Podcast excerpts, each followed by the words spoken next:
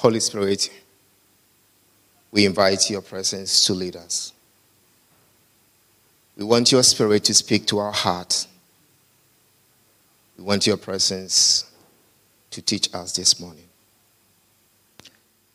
Take control of our heart.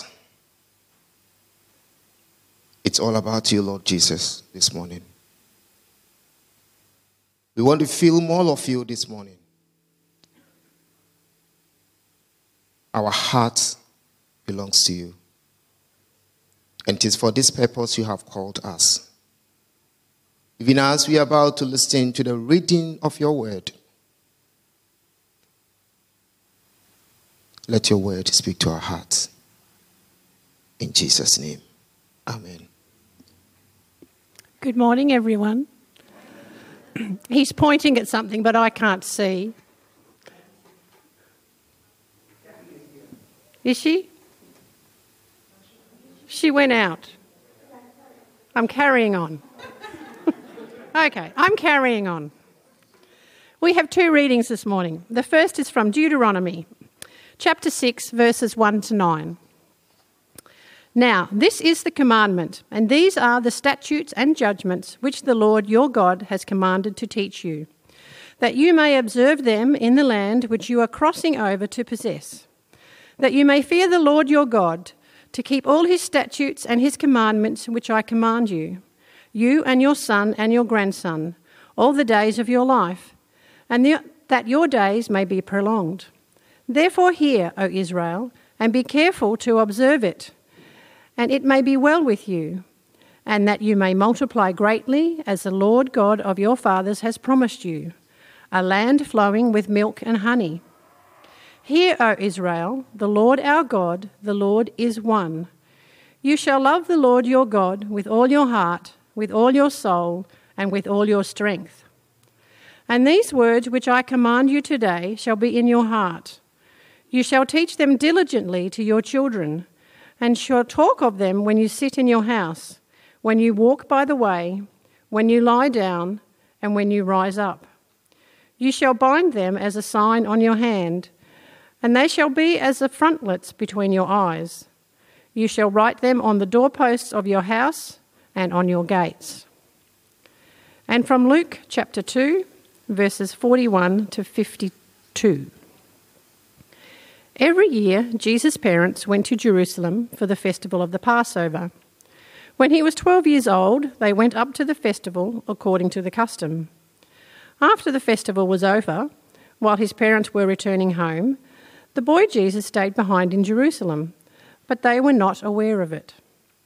Thinking he was in their company, they travelled on for a day. Then they began looking for him among their relatives and friends. When they did not find him, they went back to Jerusalem to look for him. After three days, they found him in the temple courts, sitting among the teachers, listening to them and asking them questions. Everyone who heard him was amazed at his understandings and his answers. When his parents saw him, they were astonished. His mother said to him, Son, why have you treated us like this? Your father and I have been anxiously searching for you. Why were you searching for me? he asked. Didn't you know I had to be in my father's house? But they did not understand what he was saying to them. Then he went down to Nazareth with them and was obedient to them. But his mother treasured all these things in her heart. And Jesus grew in wisdom and stature and in favour with God and man. This is the word of the Lord. Thank you very much. Last week, for the past two weeks, we've been looking at Mark Greene's book, Oikonomics. And for those who are here for the very first time, Oikonomics is coming from two Greek words, oikos and nomos. And what Mark Brings was trying to put across is this concept that the household of God has certain five capitals and these capitals comes together for the serving or for the service of which God has called all of us. So he put up five capitals. But one may ask, what is the meaning of this Oikonomics? The oikos, which is a Greek word which means household, and the nomos, another Greek word which also means to manage. So, in context, we are looking at how, as a household of God, we can make use of the resources that God has put in individually us for the benefit of the mission that God has called all of us. So he put up these five capitals, and last two weeks came started with the very first capital, spiritual capital. And with the spiritual capital,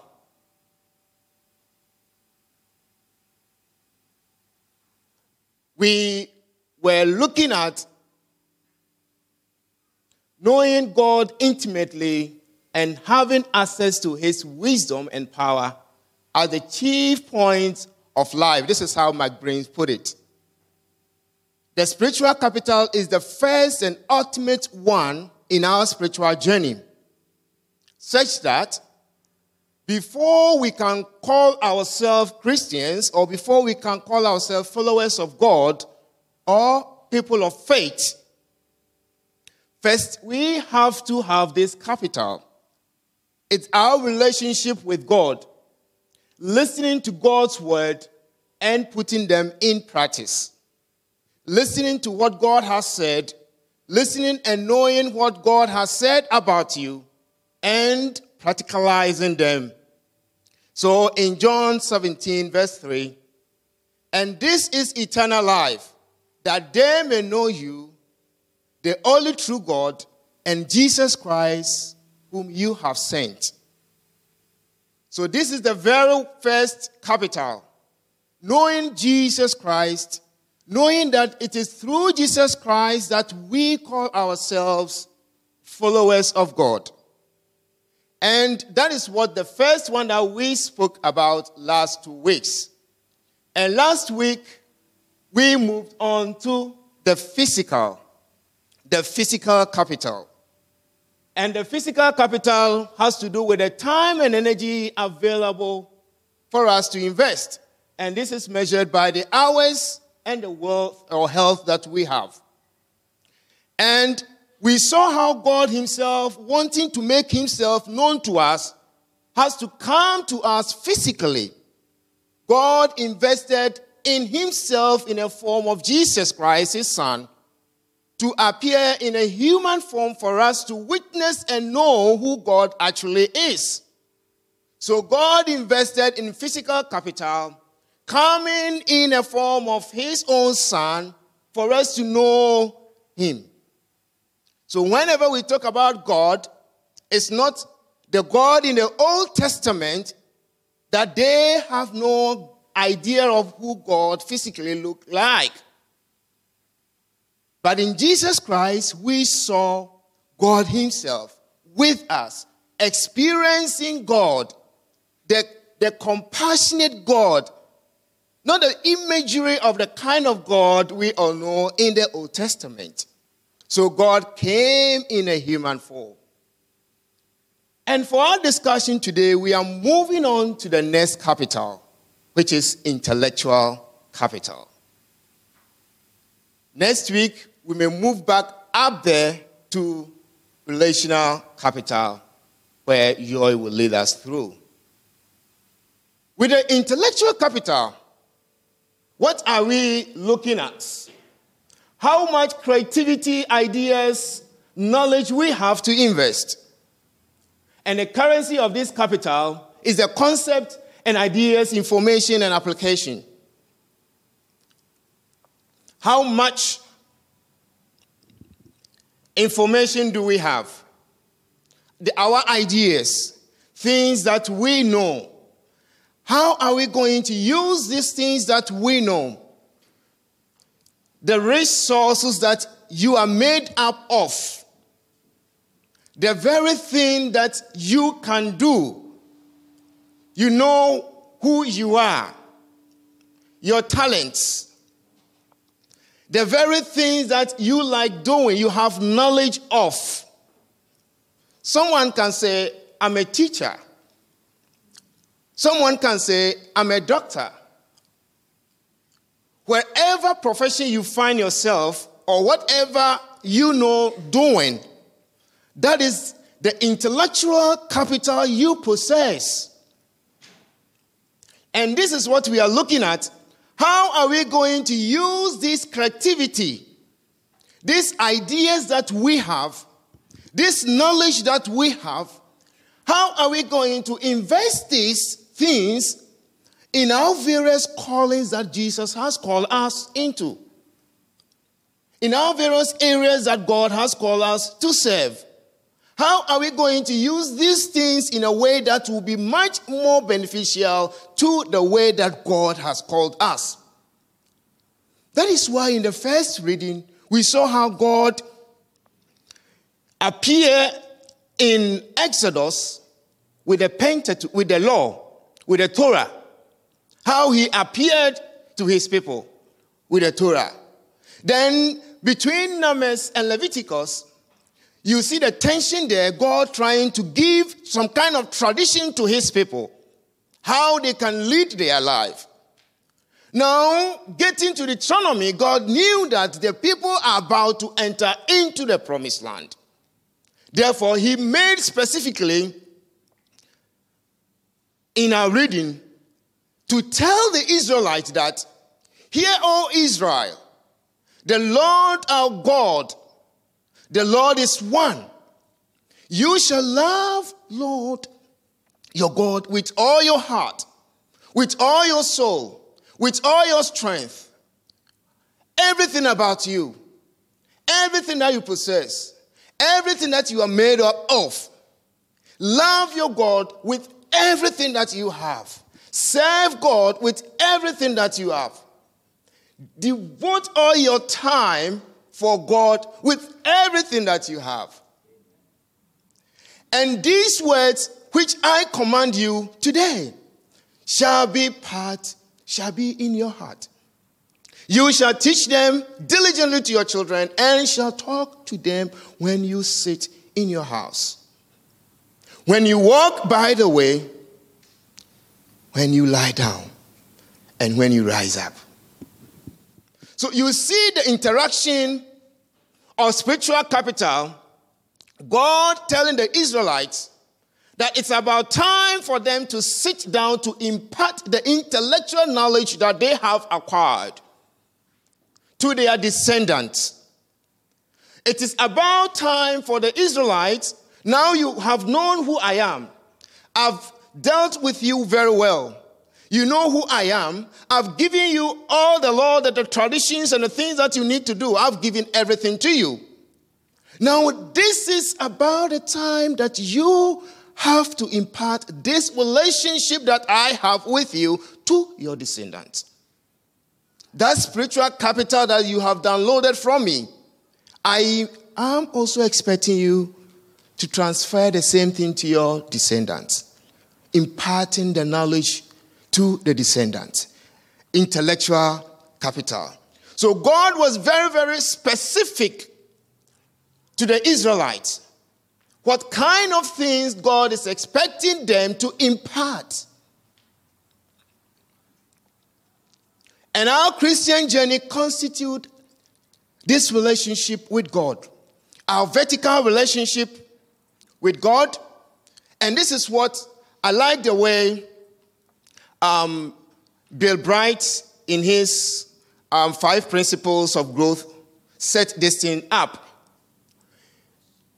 Our first relationship is with God, and we communicate with God through our interaction with God's Word, through our study with God's Word, through our listening to the, God, the Word of God. And our communication with God is the vertical one through our prayer. We speak to God through our prayer. We pray to God. We communicate with God. We have God as our friend. And that is the first one, the vertical relationship that he was talking about. For us to have this intellectual capital, it is not just an head knowledge, it is not just an accumulation of knowledge, it is not just things that we have read, but it is the, the kind of things that we know, we know we have received from God that we possess, that belongs to us. That belongs to us because God has made us in His image. And when we have this relationship, it is not ourselves who sit in the hearts, in our heart again, but in the picture as you have, through obedience of with God's word, through God's word, we have God sitting on the very seat of our heart. And you see the self, myself, just at the foot of Jesus.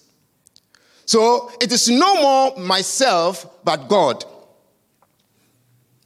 On the flip side of it, sometimes I just look at the way sometimes people sit in a chair, the way you've relaxed,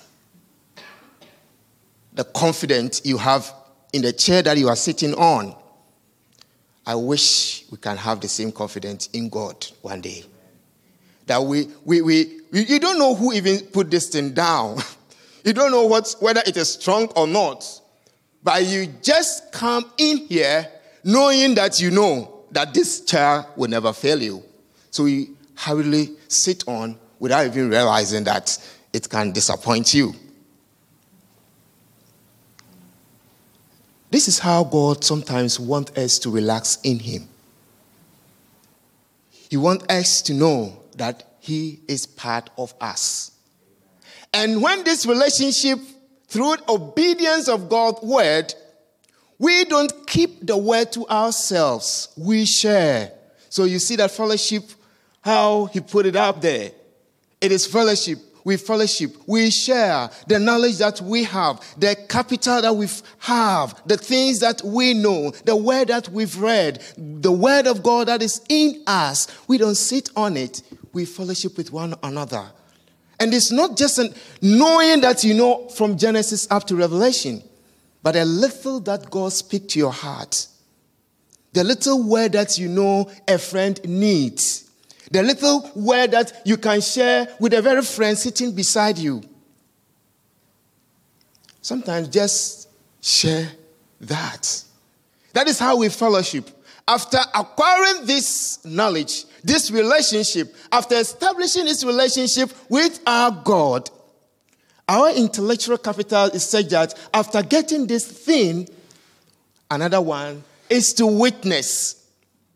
And last week, I think we, we went back to our vision and we reflect a little bit on that. But when Jesus sits in your heart, it is not you, but it's all about others. What others are going through. You will not sit down unconcerned if you see someone suffering. You will not sit down unconcerned if you see someone in a very tight corner. Because Jesus sits in your heart, it is not uncharacteristic of the God that we serve.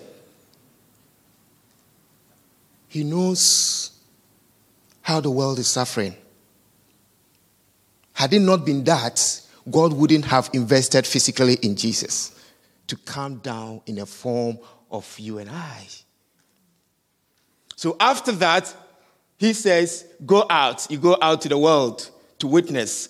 And we just thank God for what we are all trusting and genuinely believing where God is taking us to. Our discipleship journey, our discipleship journey, our church planting journey that we are all trusting God, that God is going to use our resources, our um, capitals that we have to reach out to the world, to our neighborhood, to share. Because what Mike Green was saying that is that all these capitals are not given to us just because they belongs to us. God invests too much in us, not for our own personal gains, but so that we can be a blessing to one another. so that we can be a blessing to one another. That is the very reason why we have been called.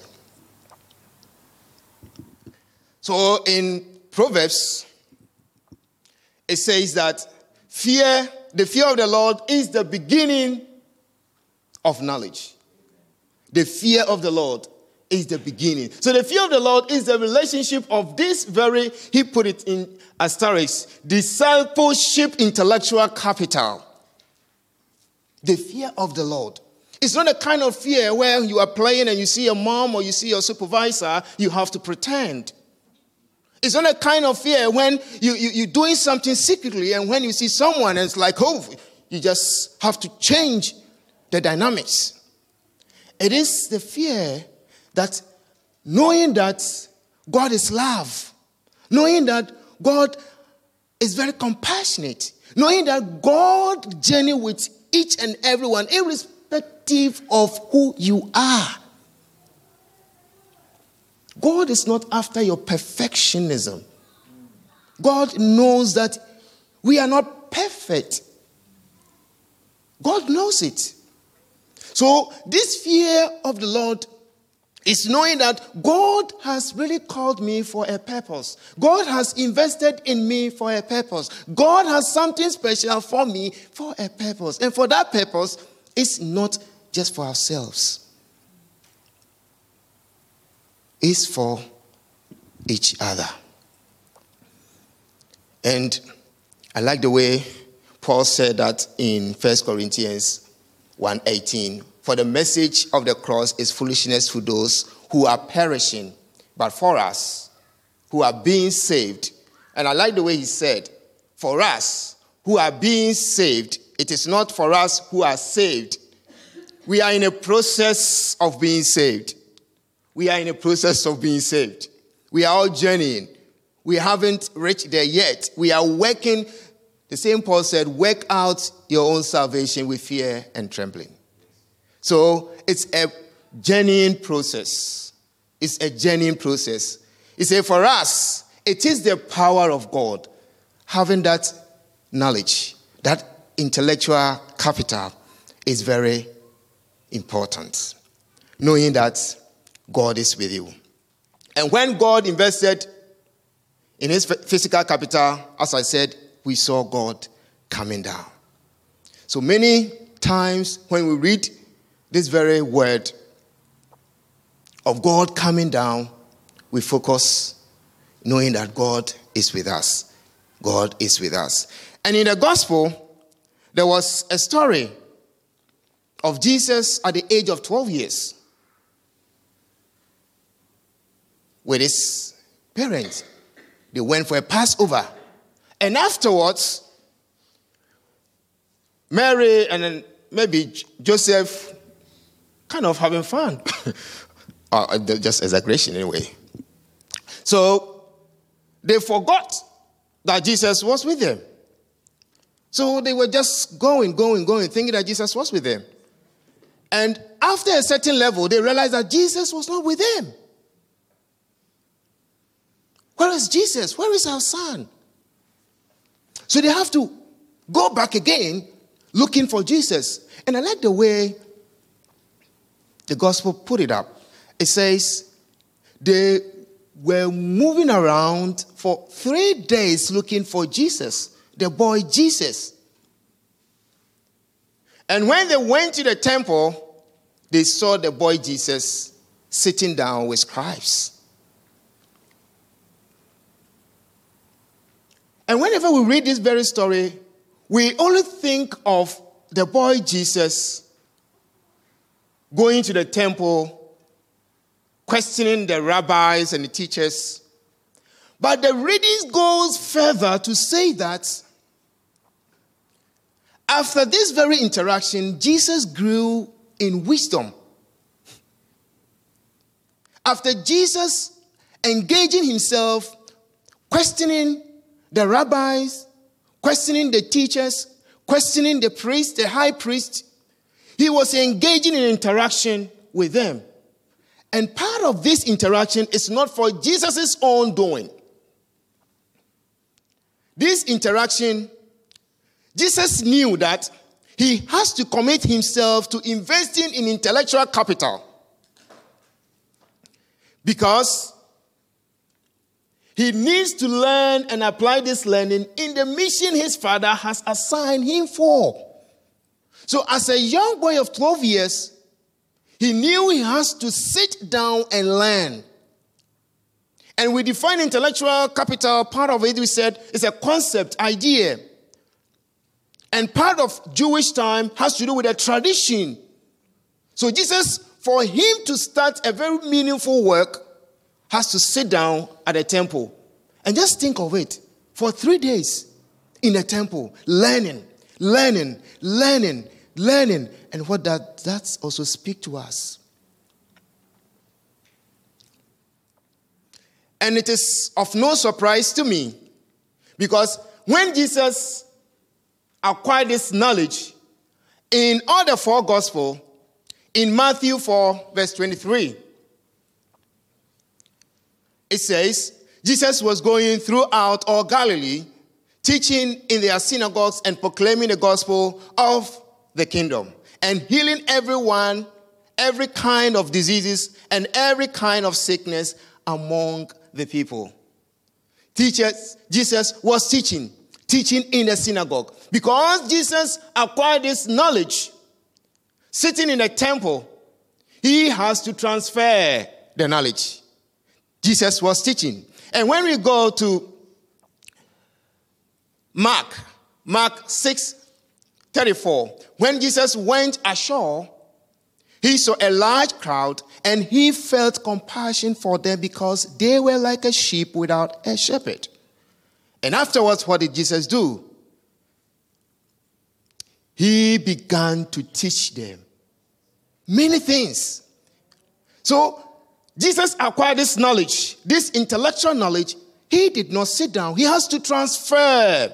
That is why I said the intellectual capital that we get is not for ourselves, it's for us to share. I can't imagine a doctor having a, a professional qualification and choosing just to serve himself. I can't imagine. I'm a teacher. I have had all my qualification and all my, I don't know here, we use ticket or whatever it is, all my certificates done. These are my certificates. And you say, I will not teach. You put it, all the certificates under your bed then you expect the government to pay you. Is it possible that way? Jesus acquiring this knowledge, this wisdom in Mark, he taught with compassion. In Luke 24, verse 27, then beginning with Moses and with all the prophets, he explained to them the things concerning himself in all the scriptures. He explained. I don't think you can just explain things if you don't have the knowledge of what you are speaking of. So Jesus has this knowledge. And in John Gospel, early in the morning, he came again into the temple, and all the people were coming to him, and he sat down. And again, you see Jesus there teaching them. So the capital that we gain intellectually is for the benefit of transferring this knowledge to one another. When sometimes it comes to issues of gospel, I think it is so often I do sometimes, oh, I'm not that well versed in the part of scripture which says A or B. I'm not that good in the part of scripture which says C or D. But at least I know what my friend is going through. I know what someone I'm working with is going through. And I don't need a specific word of God specifically for such a person. It just for me to show the person love. And out of love, you speak to the person in the situation the person find him or herself. And we are aware of someone.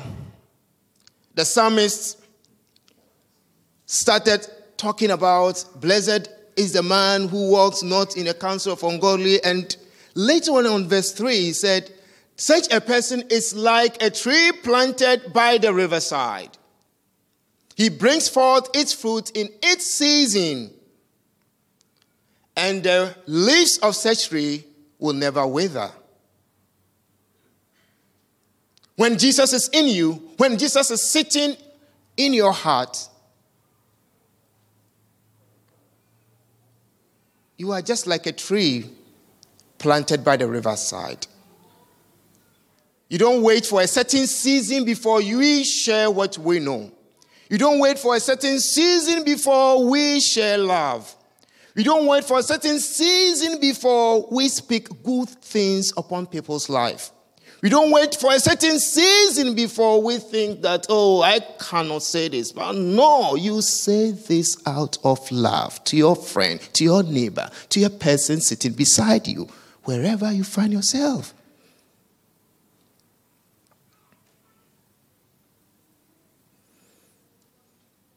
Jesus possessed an astonishing level of intellectual capital.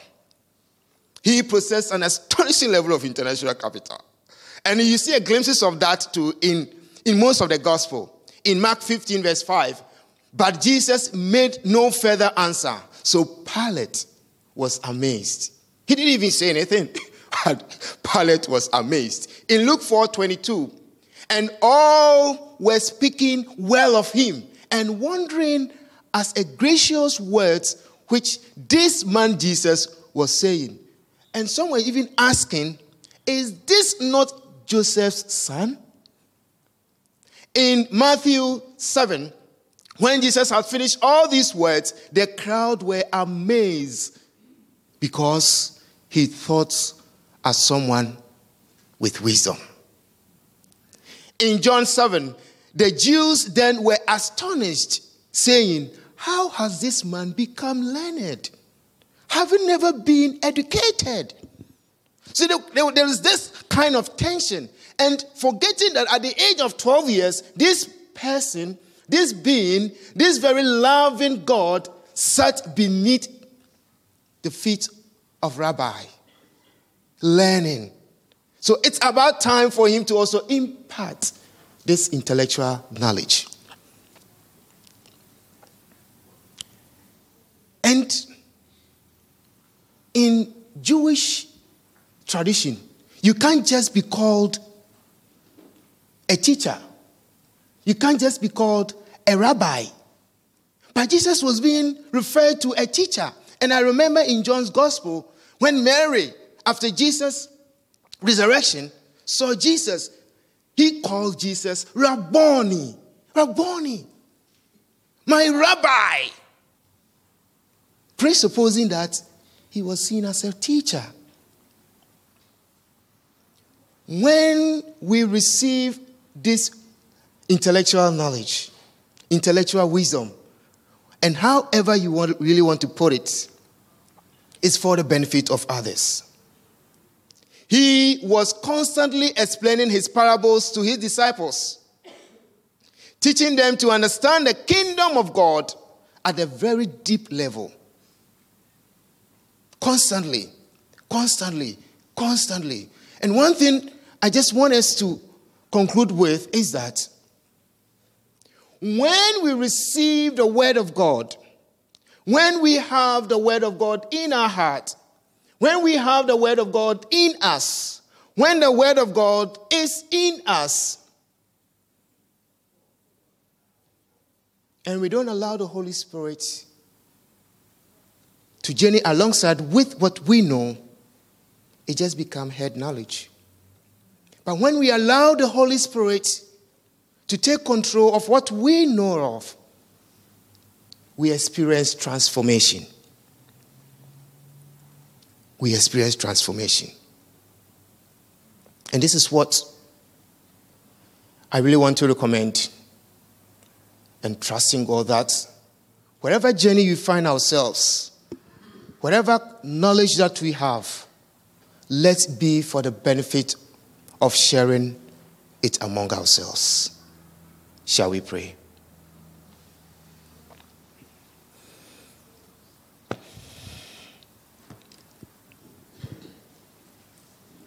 And I don't know where you find yourself or where you sit with this message. Yes, the minute reflect on what this word mean to you in your own personal journey.